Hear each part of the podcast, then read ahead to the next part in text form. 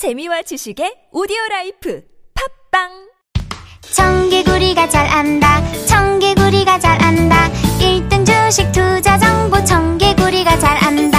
청개구리가 잘 한다. 청개구리가 잘 한다. 1등 주식 투자 성공률. 청개구리가 잘 한다. 다른 생각, 남다른 수익률. 청개구리 투자 클럽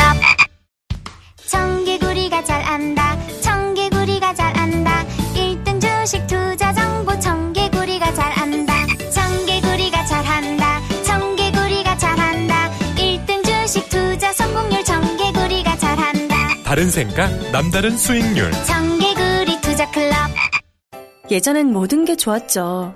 그런데 언제부턴가 골반이 뒤틀리고 허리가 아프고 중요한 건 당신의 자세입니다. 이젠 바디로직을 입고 걸으세요. 바디로직이 당신의 몸을 조율해줍니다. 매일매일 입고 걷자. 바디로직. 망설이지 마세요. 바디로직의 효과를 못 느끼셨다면 100% 환불해드립니다.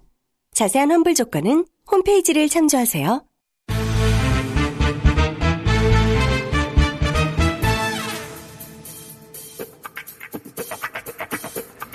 정치 14단주 민주평화당 박지원 의원 스튜디오에 나와 계십니다. 안녕하십니까. 감사합니다. 네. 지난주에는 저, 어, 한주 건너뛰셨는데, 뭐, 다들 아시는 분은 아시겠지만, 어, 큰일을 치르시느라, 예, 못 오셨고, 어, 제가 다녀왔습니다만 다시 한번 명복을 빕니다. 예. 감사합니다. 어, 저도 다녀왔는데, 뭐, 좋아하고 근조 리본이 제가 가본 장례식장 중에 가장 많더라고요. 글쎄 뭐 우리 공장장께서 다녀가시니까 본래 김호준 공장장은 상가는 안 오는데 온 거 보니까 진짜 박지원 대표가 방송 잘하는 모양이다. 그 와중에도 그런 농담들을 많이 하더라고요. 하여튼, 어, 잘 보내드리신 것 같아가지고, 그죠? 예. 제가 죄를 많이 지었습니다. 너무 많은 분들이 오시더라고요. 뭐 좌우는 할 거 없이 아주 오래 전에 정치하셨던 분부터 어, 최근에 정치하신 분들까지 어마어마하게 오셨더라고요, 정말. 네, 무슨 치- 경제계 특히 언론계에서 예. 다 오셔가지고. 깜짝 놀랐어요. 그렇게까지 많이 오실 줄은 몰랐죠, 대표님도. 아이고 뭐 제가 죄진 사람이 뭐라고 하겠어요. 이 부관에 남편이 먼저 죽어야 좋고 또 이렇게 당해 보니까 예. 먼저 죽는 사람이 행복한 것 같아요. 아, 그 정도입니까? 예. 오랫동안 해로하셨으니까. 자, 아, 그랬습니다. 장- 어, 지난주에는 그래서 못 오셨고요. 자, 그러면 다시 현안 이야기를 해볼까요? 이 14단에 오르게 만든 남북 관계 있지 않습니까? 그리고 북미 관계. 어, 전망하기가 쉽지 않습니다. 최근에. 원래 중간선거를 기점으로 해서 전후 얘기하다가 이제 내년 얘기도 나오거든요. 어, 남다른 정보망이 있으신 대표님이 보시기에는 이게 어떻게 돌아가고 있는 겁니까? 전체적으로. 저는 일찍 예. 우리 공장장에도 말씀드렸지만은 북한은 에, 종전선언을 요구하는 게 아니더라고요. 그러니까요. 문재인 대통령과 평양이 갔을 때 네. 얘기를 해보니까 아 이건 경제 발전이다. 예. 핵심은 그래서 그 경제 발전. 분명히 비핵화는 하지만은 예. 그렇게 속도전으로 우리 국민이 미국 국민이 특히 미국 언론과 우리 언론이 일부 정치권과 미국 정치권이 바라는 대로 당장에는 안 됩니다. 예. 내가 김정은 위원장에도 안 해요. 예. 그렇기 때문에 트럼프 대통령과 김정은 위원장이 해내기는 하는데 예. 처음부터 얘기한 에, 단계적, 동시적으로 이루어진다. 하는데 종전선언은 일종의 정치적. 공격용이고 예. 사실은 경제 제재 완화예요. 예.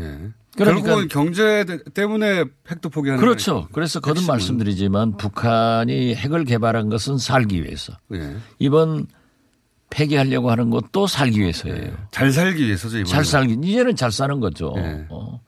김정은 집권 7년 만에 지금 굶어 죽는 사람이 없이 엄청난 경제 발전을 이루 게 했단 말이에요. 예. 어, 그러니까 이제 트럼프 대통령으로서는 사실 당신의 북한의 제재 압박이 예. 김정은 위원장을 대화 테이블로 나오게 하고 비핵화를 선언하게 했단 말이에요. 그렇게 이제 트럼프 대통령 생각하고 있죠. 미국 쪽으로. 그렇죠. 예, 지금 예. 현재 김정은 위원장은 뭐라고 하더라도 단계적으로 뭐 동창리까지 다 심지어 ICBM까지도 길을 가고 있는 거예요. 예.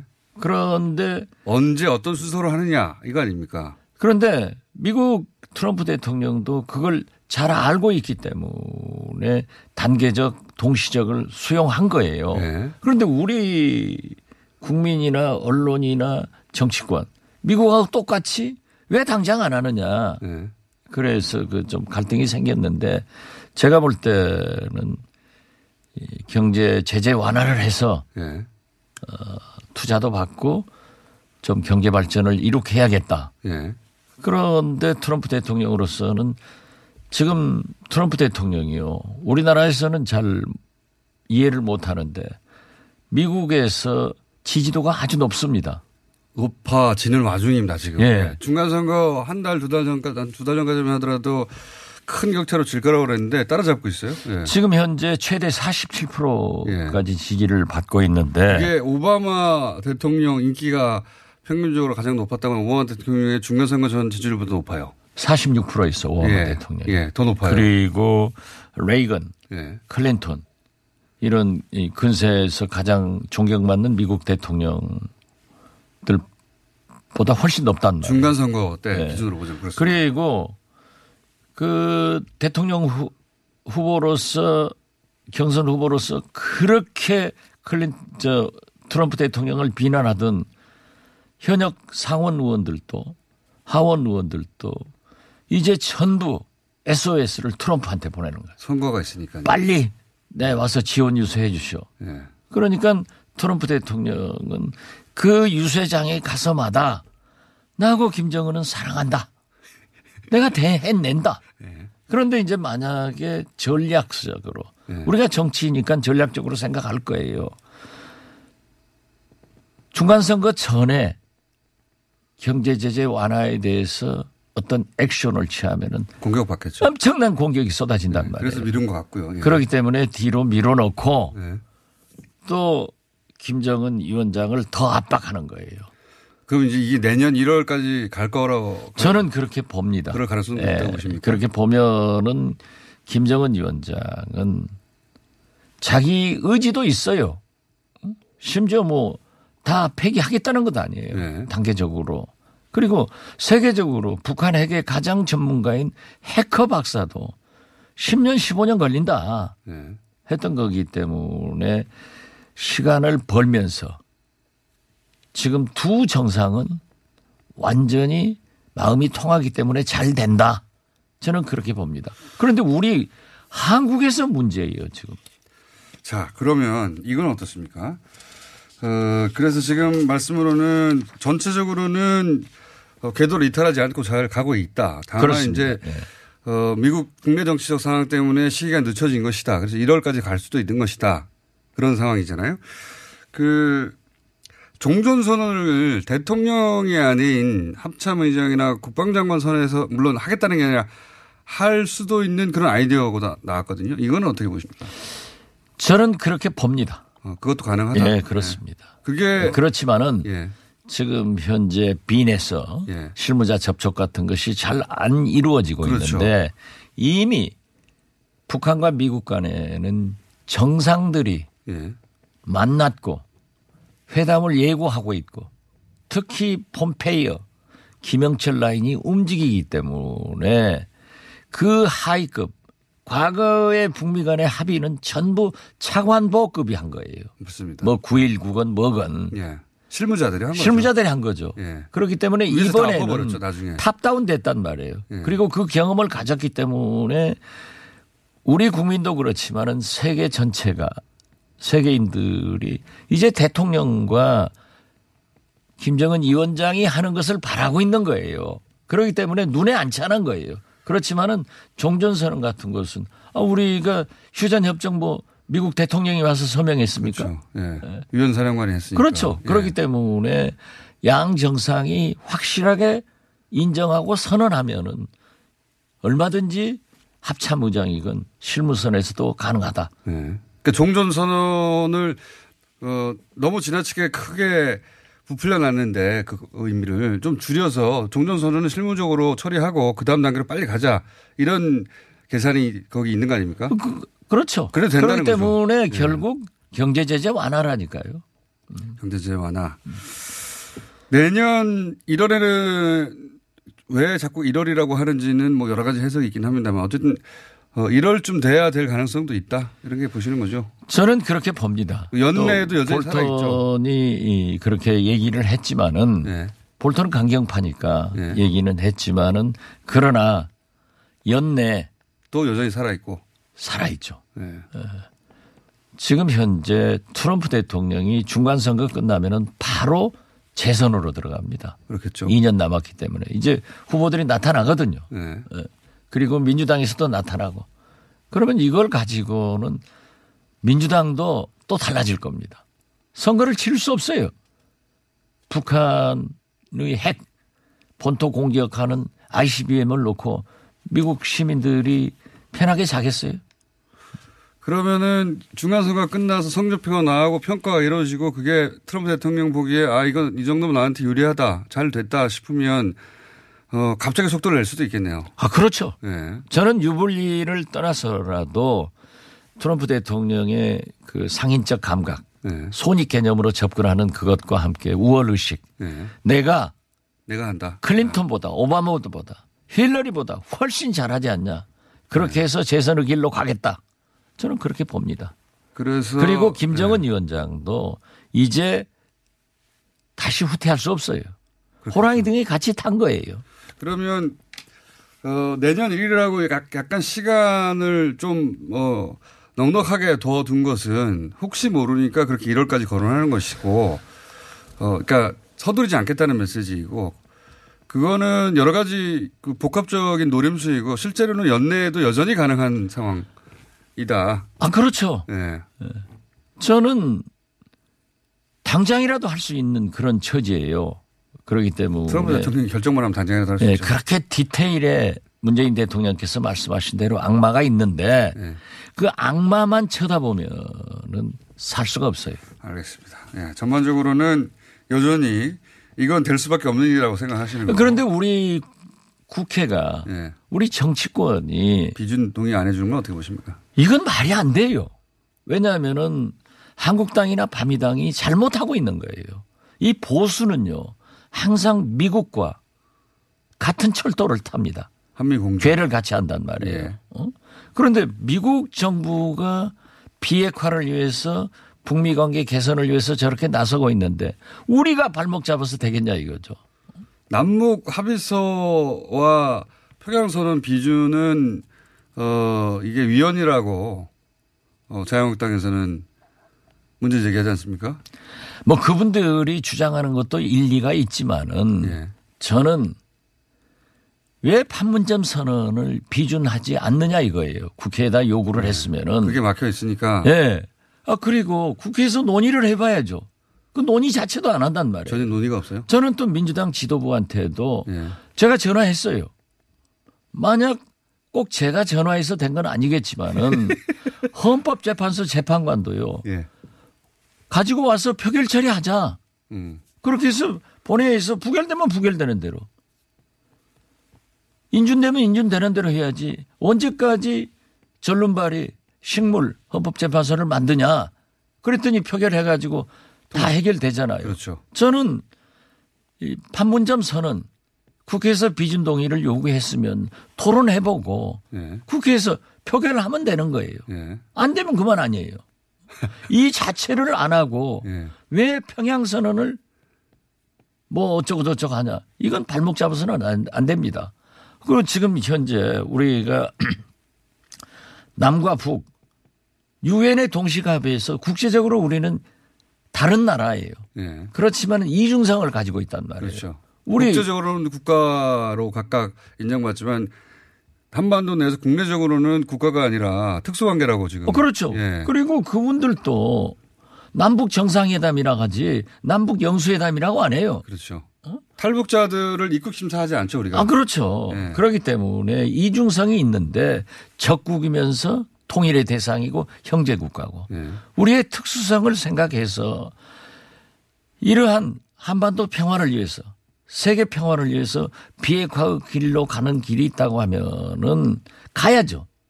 왜 문재인 대통령이 사드 때는 국회 비준 받아라. 이것은요. 우리 영토를 미국한테 대여하는 거예요. 국가가 국, 국가 대 국가죠. 그건. 그렇죠. 예. 그렇기 때문에 하는 거예요. 그렇지만은 이번에는 저는 판문점 선언을 국회에서 논의해서 빨리 비준 동의 여부를 결정해 주자. 그리고 평양 선언은 그 후속 조치이기 때문에 사실 국회 비준이 필요 없다고 저는 생각해요. 그리고 특단의 조치를 대통령이 할 수 있어야 북미 간의 회담도 돕는 길인데 아 이것을 미국을 돕는 일을 보수당인 한국당과 바른미래당에서 반대하면은 이게 진보당 아니냐 저는 그렇게 생각해요. 아, 그런 논리가 또 가능하군요.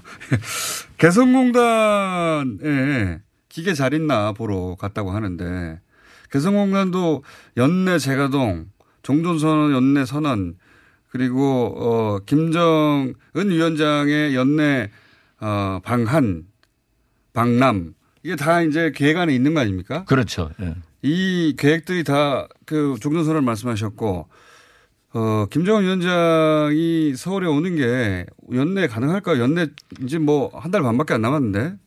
저는 김정은 위원장이 예. 답방하리라고 생각합니다. 아, 그래요? 예. 그 정도로 과감하게 할 것이다. 전략적으로도 예. 김정은 위원장이 한국에 오는 것이 필요한 거예요. 남북 모두 보면 미국이 자꾸 지체하니까 우리가 먼저 나가자 이런 생각이 있는 것 같습니다. 저는 예. 교착 상태에 있을 때는 우리 문재인 대통령이 앞서가서 계속 홈런 쳤잖아요. 예. 예, 그렇지만은 북한이 아, 미국이 적극적으로 나올 때는 한 발 뒤에서도 좋아요.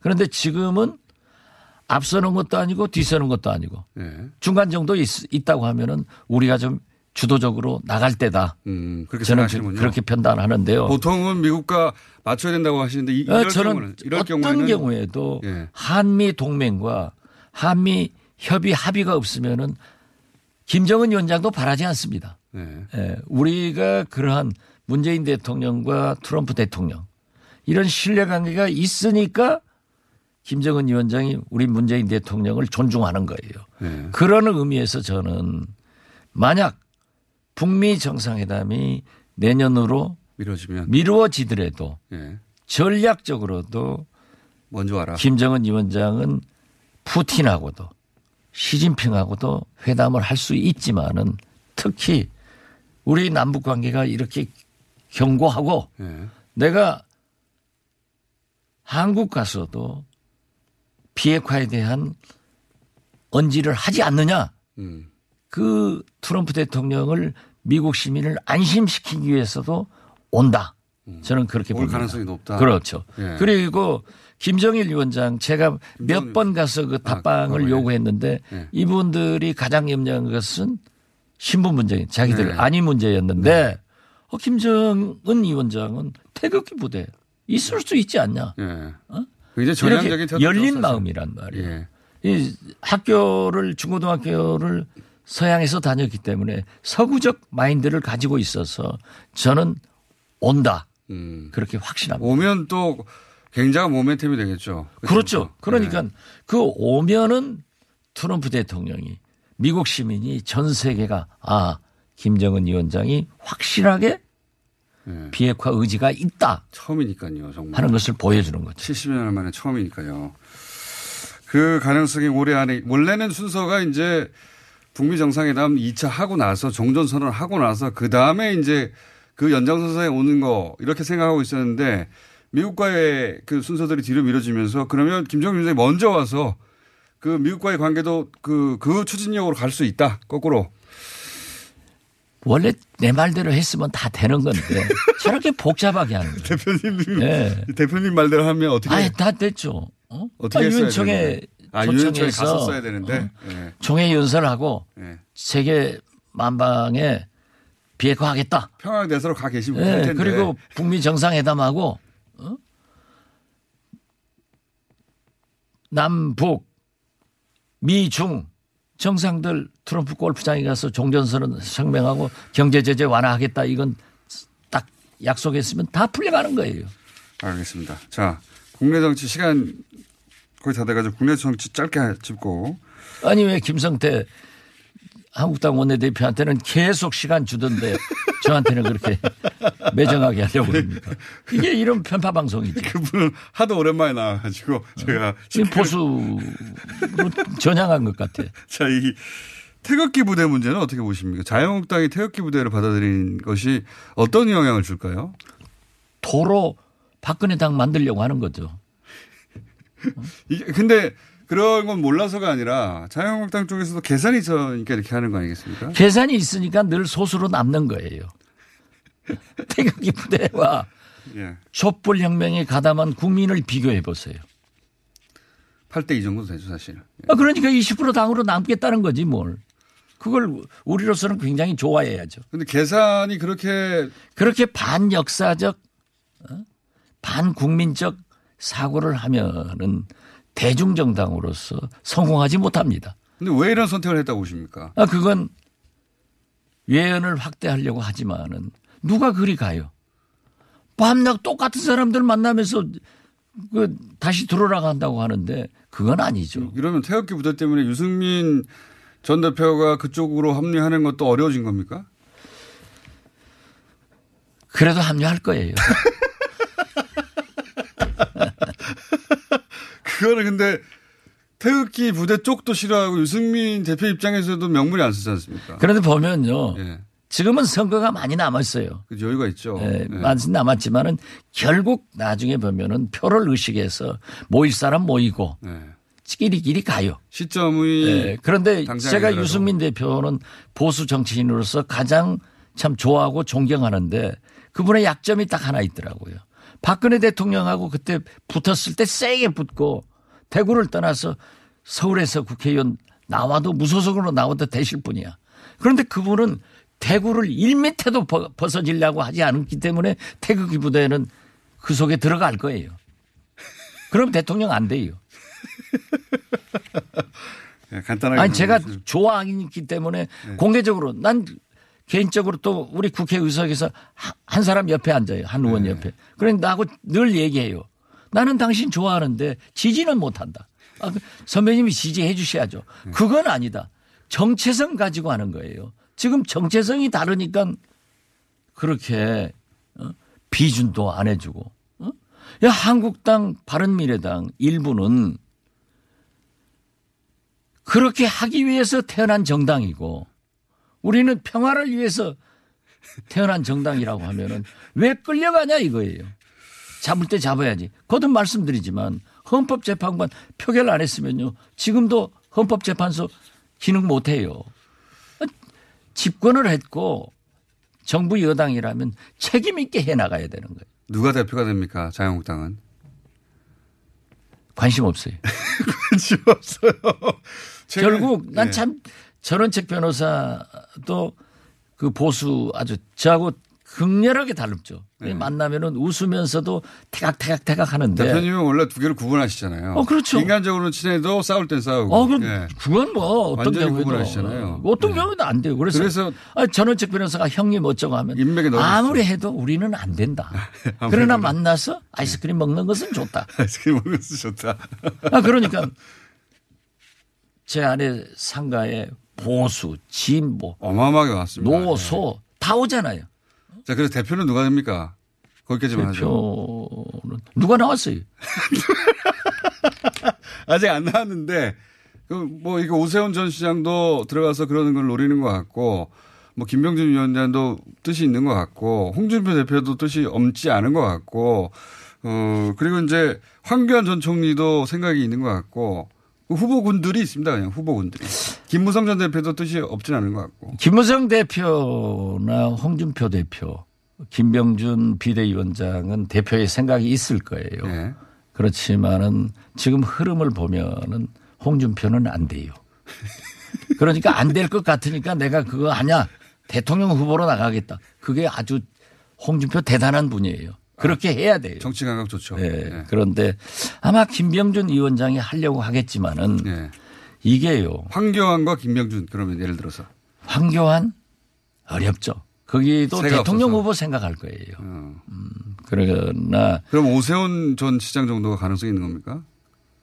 뭐 좋으신 분이죠. 예, 가능성이 있다. 그렇지만은 이제 현역 의원이 중요한 거예요. 예. 그러니까 저는 김병준 위원장이나 이 오세훈 전 전원책 시장이나 전원책 변호사. 조강특 의원이 갔을 때 인적 청산해라. 이건 친박 친이 몇 사람만 탁 힘 있을 때 골라버렸으면 다 평정되는 거예요. 지금 안 되죠 이제. 다 끌고 가다가 이제는 아무것도 안 되는 거예요. 그리고 현역 의원이 국회 예상국회고 앞으로 뭐 모든 법안이 있는데 현역 의원을 배제하고 원에 자기들이 뭘 하겠어요. 그렇기 때문에 관심도 없어요. 자, 관심을 한 주 동안 좀 가지신 다음에 다음 주에 제가 여쭤보도록 하겠습니다. 그러십시다. 예. 자, 오늘 여기까지 하겠습니다. 민주평화당 박지원 의원이었습니다. 감사합니다. 편파 방송이었습니다. 감사합니다. 조명 바꾸니까 분위기가 확 사네. 조명만 바꿨는데 효과 좋죠? 혹시 비츠조명 delivery 서비스? 네. 클릭 한 번으로 배송부터 설치까지 한 번에 해주니 얼마나 편한지 몰라요. 맞아. 역시 조명은 비츠라니까. 배송부터 설치까지 조명은 비츠조명. 여보세요? 민서 엄마, 전에 민서 성조숙증 치료받는다 하지 않았어? 어, 성조숙증이 오면 키가 안 큰다고 해서 우리 민서 하이키 한의원 다니고 있어. 우리 서연이도 가슴에 멍울이 잡히는 게 성조숙증 같아. 하이키 한의원 어때? 아직도 몰랐어? 성조숙증은 하이키가 전문이야. 걱정 마세요. 성조숙증 치료는 하이키 한의원에서. 전국 15개 네트워크 지점. 하이키 한의원.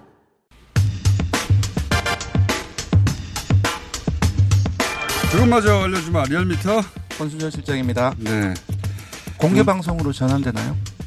공개 방송이라니. 원래 항상 유튜브로도 공개되고 어, 지금 바깥에 사람이 너무 많아가지고 떨리고 아. 있습니다. 예, 참 처음 보는 분들입니다. 아, 그런가요? 참관하러 오신 분들이 아닐까. 예, 빨리 네. 해야 될 것 같아요. 시간이 별로 없어요. 참관하러 오신 분들이 스튜디오 밖에 계신데 예, 정체는 알 수 없어요. 자, 어, 저는 감사 국정기강에는 대통령 지지율 떨어지기 마련이다 했는데 네, 올라간 정당이 없을 정도로 예. 혼, 혼전의 혼전 아닙니까? 예, 저 리얼미터 같은 경우는 내렸으면 빨간 표시로 화살표를 밑으로 표시를 하거든요. 예. 근데 전부 다 빨개졌어요. 이런 경우 처음 처음 봤어요. 보통은 이쪽이 예, 내려가면 이쪽이 보통 뭐, 올라가는데 예, 뭐 민주평화당이라든지 조금만 이 정당들은 지지율이 워낙 낮기 때문에 조금만 예, 변해도. 예, 조금만 변해도 높- 높아지도 하는데 그러니까 이제 민주당 떨어지면 예. 한국당 올라가고 한국당 예. 떨어지면 민주당 올라가는 예. 그런 경향성이 항상 있고. 근데 그죠? 어느 정당도 지지하지 않는 정당, 아, 무당층만 오르고 전부 다 떨어졌습니다. 왜냐하면 저도 그 당연히 당연하다기보다는 이해가 가는 게 예. 이 최근 한 일주일 상간에 네. 판단할 수 없는 네. 예를 들어서 고용 세습 같은 거 있지 않습니까? 네, 네. 어, 그 문제가 정말 고용 세습인지 아닌지 판단이 안 돼요. 네, 네. 그리고 어, 그 이제 최근부터 불거진 그 위헌 논란이 있지 않습니까? 비준. 그렇습니다. 이거는 전문가가 아니면 또 판단하기가 어려워요. 그렇습니다. 그런데 판단하기 어려울 때 네. 특히 이제 그 언론 지형을 주도하는 보수 매체 쪽에서 또 맹공을 가거든요. 그렇습니다. 고용세습이 정말 일어난 것처럼 네, 네. 그러면은 공격 한쪽이 미워서 그쪽도 떨어지지만 공격 네. 당하는 쪽도 사실이 예. 인지 아닌지 모르는 같이 떨어지는 그런 효과가 아닐까. 일단은 대혼란인 거죠, 그냥. 예, 일단 혼란스러워 혼란스럽고 예. 어 하면은 이- 논계 작전입니다, 이게. 예, 소- 혼란스러운 상황이면은 사실상 전부 다 떨어지게 돼 있습니다. 사실. 그러니까 누가 네. 만든지 모르니까 네. 긴가민가 하며 무당측이 늘어나는. 네. 일단 그렇죠? 숫자부터 불러드리겠습니다. 네. 어, 문재인 대통령이 1.1%포인트 하락해서 59.3%를 기록했습니다. 국정 또 지지율입니다. 간만에 또60% 이하로 떨어졌네요. 네.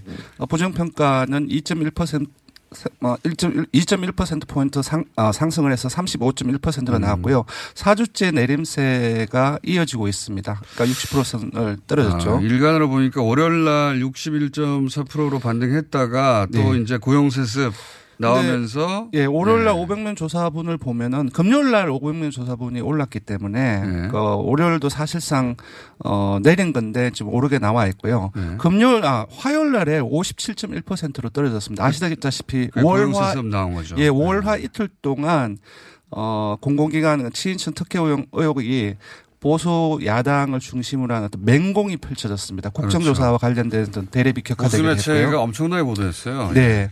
그리고 특혜, 어제 같은 경우는 정부에서 일자리 대책을 발표를 했습니다. 아, 그때 또 올랐네요. 또. 예, 예. 근데 이거 자세히 보면 어제 엄청나게 그 보수 야당을 중심으로 맹공이 집중되었는데 평양 선언 비준이라든지 예. 특혜 초용 그리고 어제 발표된 일자리 대책 이 부분들 어, 이 부분들을 가지고서 맹공이 집중되었는데 단기 분석을 해보니까 수도권과 30대 진보층에서는 24일 수요일 오히려 결집을 했어요. 음. 그래서 58.9%로 올랐고요. 근데 세부적으로 보면은 20대에서 엄청나게 떨어졌습니다. 왜냐하면 고용세습 한다고 예. 젊은 층 일자리를 뺏어간다고 하니까요. 예, 20대에서 한 12% 그게 사실이든 아니든 보도량이 많기 때문에 맞습니다. 예. 무직도 한 8%, 8%가 떨어졌고요. 학생도 한 8, 아, 5% 정도가 떨어졌습니다. 이걸 성과로 낸 자유한국당은 그럼 올라가야 되는데 자유한국당도 계속 떨어지네요.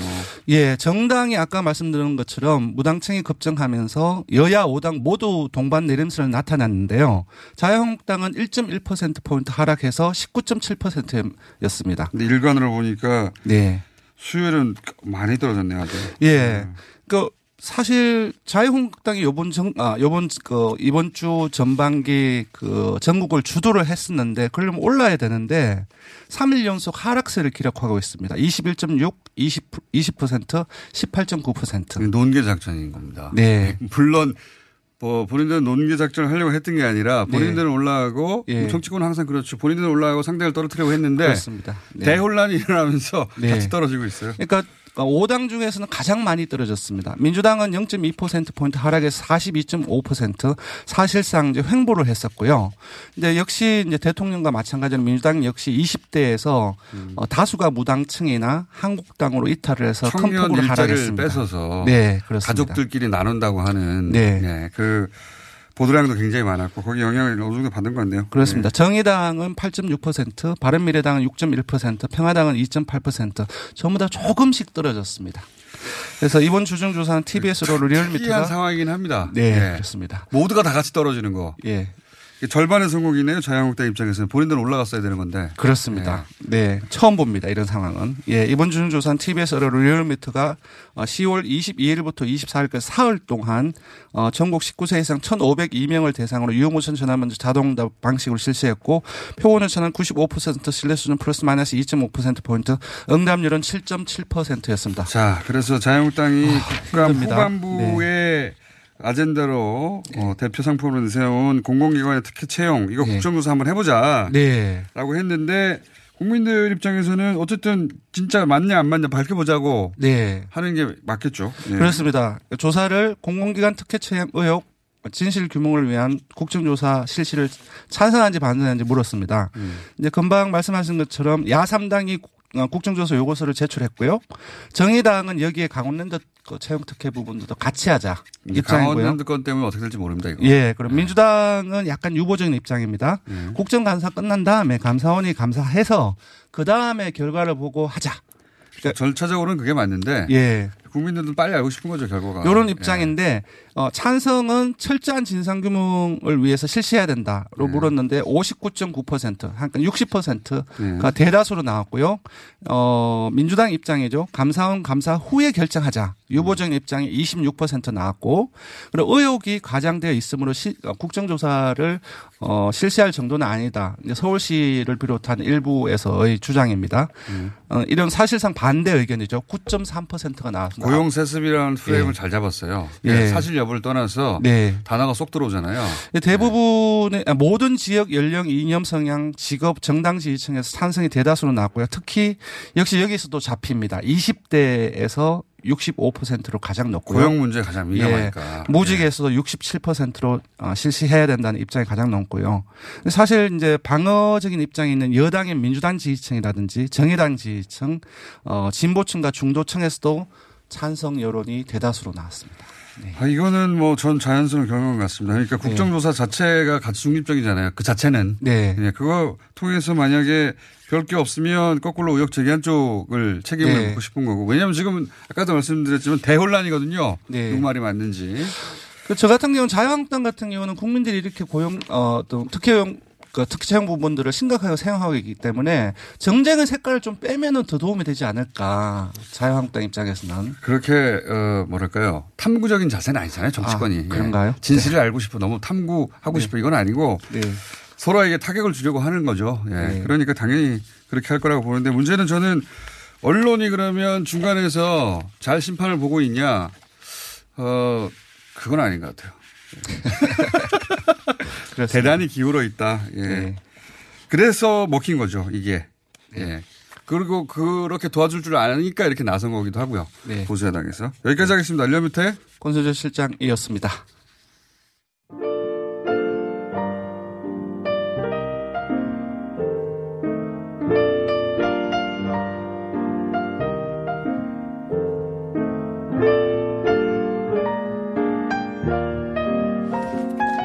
불친절한 AS 오랜만에 나온 김성태 원내대표의 목소리를 듣자마자 순간적으로 반갑다고 생각해 버렸습니다.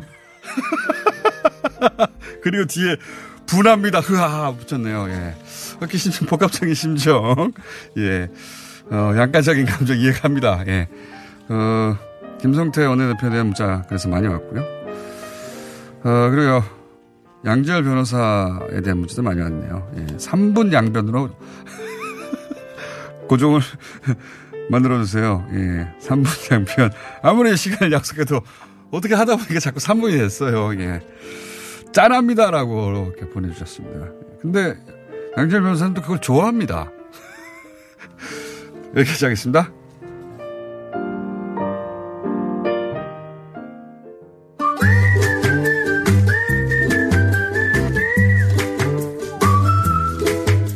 주가 김재일 박사님 나오셨습니다. 네, 안녕하세요. 빨리 빨리 빨리 바티칸. 지난주에 바티칸 했으니까 바티칸의 가장 중, 중요한 성 베드로 성당과 그 앞에 광장. 우리가 바티칸이라고 하는 중앙 건물. 네 네. 네, 그 외에. 부속 건물도 있거든요. 뭐, 먼저 얘기 드리면은 그러니까 보통 우리가 이제 성 베드로 성당 하면 지금 있는 모습 그대로를 생각을 하지만 이게 굉장히 오랫동안 지어졌다는 거. 네. 그네 개의 단계에 의해서 저- 저 직접 보면 거. 이거 금방 지을 수 없겠다는 걸 네네. 실감이 그래서 돼요. 그 네 개고요. 그다음에는 이제 이 부분에 우리가 뭐 무지무지 신의 상징적인 공간을 추앙을 하지만 여기에는 엄청난 부끄러운 역사가 있었다. 그러니까 저는 네. 뭐이 부분에 대해서 좀 강조를 하고 싶어요. 그래서 처음에 몇 단계냐. 천주교도가 아니시군요. 천주교도라도 비판적인 시간 가져야 됩니다. 이렇게 네. 천장만 바라보고 계시면 안 됩니다. 하늘만. 그러니까, 그러니까 역시 신의 역사는 하늘에서 이루어질지 모르지만 우리 인간의 역사라고 하는 건 땅 위에서 일어나는 거기 때문에 이 부분에 대한 눈을 좀 가- 네. 뜨게 뜰 필요가 있죠. 어쨌든 공간에 일단 이것부터 해주죠. 공간에 주는 경감함이나 웅장함은 대단하다. 네, 대단합니다. 압도적입니다, 정말로. 그건 완전 신의 신, 신의 상징입니다. 예, 거기 들어가면 아, 네. 신이 존재하는 것 같다는 느낌이 있어요. 예, 바로 네. 그렇기 위해서 만든 거고요. 자, 그런데 네, 그런데 첫 번째 수치의 역사를 너무 좋아하시니까 그건 조금 있다가 먼저 첫 번째는 이제 미켈란젤로를 많이 얘기를 하시지만 여기에는 네. 맨 처음에는 브라만테라는 건축가가 이걸 설계를 했어요. 어. 근데 미켈란젤로가 위대한 건 뭐냐면 한 100여 년 동안 설계자가 엄청나게 바뀌면 서 네. 맨 처음에 브라만테의 정신으로 돌아가서 다시 만듭니다. 아. 그래서 이게 말하자면 이제 그리스 조각 그리스 십자가의 모양이에요. 그러니까 네모난 모양. 긴 음. 라틴 크로스는 아, 앞에가 그렇군요. 길게 이렇게 길게 있는데 이건 네. 네모난 모양으로 만듭니다. 그리스 그렇게 해서 숫자가 정사각형을 자른 것처럼 네모난. 거. 그래서 미켈란젤로의 설계대로 돌아가시긴 하셨지만 잘 완성이 됐어요. 네. 근데 그대로 있었던 게 아니라 그 다음에 조금 있다가 야 이거 좀 더 크게 보이게 하자 그러고 그 앞에다가 파사드를 만듭니다. 인면을. 어. 이거는 아주 좀 조금 질이 떨어지는 건축가가 했어요. 죄송합니다만 마데르노라는 아니 그리고 실제로 여러분들이 보시는 그 정면은 예. 사실은 별로 그렇게 근사해 보이지 않습니다. 그리고 그것 때문에 제일 중요한 게 도움이 잘 안 보여요. 들어가야지.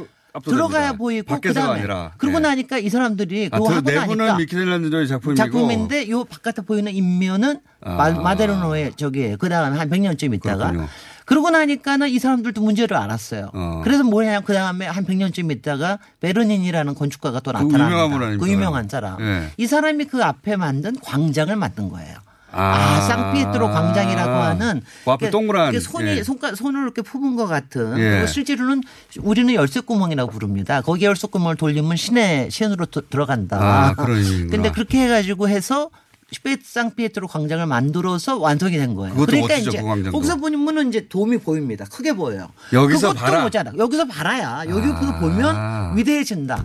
그 다음에 그래도 또 모자랐나 봐요. 네. 하나 한 번 더 가서 무솔리니에 가서 신고전주의 건축을 할 때 도시를 네. 만들 때 맨 앞에 보이는 거리를 만듭니다. 거리를 추가를 해요. 어. 거기서 보면은 정말 파시스트 건축이 딱 보이죠. 딱 근데 그 끝에서 봐야 돔까지 해가지고 이게 다 보이는 전체가 다 거예요. 보이는 거다. 그러니까 한 400년에 걸쳐서 음. 신의 공간을 이렇게 엄청나게 크게 만들려고 하는 이런 게 있었다. 그다음에 신의 권력과 세속의 권력이 결탁을 했다. 세속의 권력이 신의 권력을 빌리려고 했죠. 아, 당연하죠. 예. 그렇게 하고 그래서 그리고 그래서 이제 시간을 얼마 안 남았으니까 네. 이 과정에서 어 부끄러운 역사 제일 부끄러운 역사는 면제부죠. 처음에는 맨 첫 번째는 뭐냐면 여기가 성 베드로를 죽인 데 아닙니까? 여기가 바로 그 장소입니다. 네. 여기가 바로 그, 그 장소에다가 그 순교한 장소에다가 어, 성 베드로 성당을 짓기 시작을 한 거죠. 2000년 전에. 뭐 아니, 전, 정확하게는 1700년 전에. 그러니까 첫 번째 부끄러운 역사를. 부끄러운 한 역사인지는. 모르겠습니다. 해석에 아니, 따라. 부끄러운 역사입니다. 뭐 실제로. 그래요? 어, 그건 네. 상당히 적시적인 아니, 그 제. 말은 그 자리를 정한 것이. 네네. 죽은 아, 그 자리를 정한 거는 그거는 영광으로 보시고 오늘 네. 영광은 뺍시다.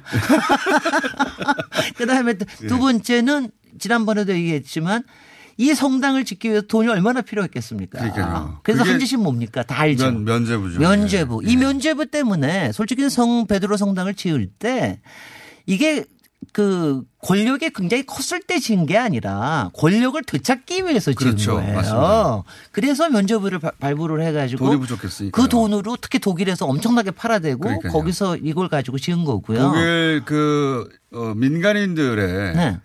자금이 그러니까 면제부라는 게 평민들의 이게 뭐냐면 대사면을 하는데 돈을 내면 그 사면을 해주는 겁니다. 그 네. 돈을 엄청나게 내죠. 이 돈을 내면 천국 갈 수 있다고. 그리고 추기경 추기경도 같은 것도 막 해주고 뭐 네. 하여튼간에 바티칸의 오욕의 역사가 여기에 있었고요. 그그 위에 세워진 거라는 거. 그다음에 세 번째는 베르니니가라는 이제 17세기에 와서 베르니라는 그상 저기 광장을 완성한 거기 보면은 한 140개의 조각이 있는데 그 그렇죠. 위에 있는 조각을 베르니 혼자서 다 조각했어요. 미친 사람이 이 사람도. 근데 그건 예술적 열정이 넘치다 아니, 이렇게 표현하지 아니, 않습니까? 아니, 조금 미쳤어요. 근데 이 사람이 얼마나 미쳤냐면은 그때 성베드로 성당 안에 가면 지금 엄청난 그 천개라고 하는 네. 안에 이렇게 지붕 안에 지붕을 만든 게 있는데 청동으로 만들었거든요. 네. 근데 청동이 부족해가지고 이 사람이 어디서 그걸 구해왔냐면은 판테온 성 판테온 아시죠? 거기 가지고 청동 다 뜯어온 사람. 나비 만들어 놓은 건축물에서 다 뜯어왔습니다. 그 다음에 네 번째, 마지막으로. 맨, 아- 맨 마지막에는 역시 무솔리니하고 결탁을 해가지고 서로 이용을 한 겁니다. 바티칸과 로마가 서로 이용한. 아. 이런. 박사님이었습니다. 안녕! 안녕! 영광과 오욕은 같이.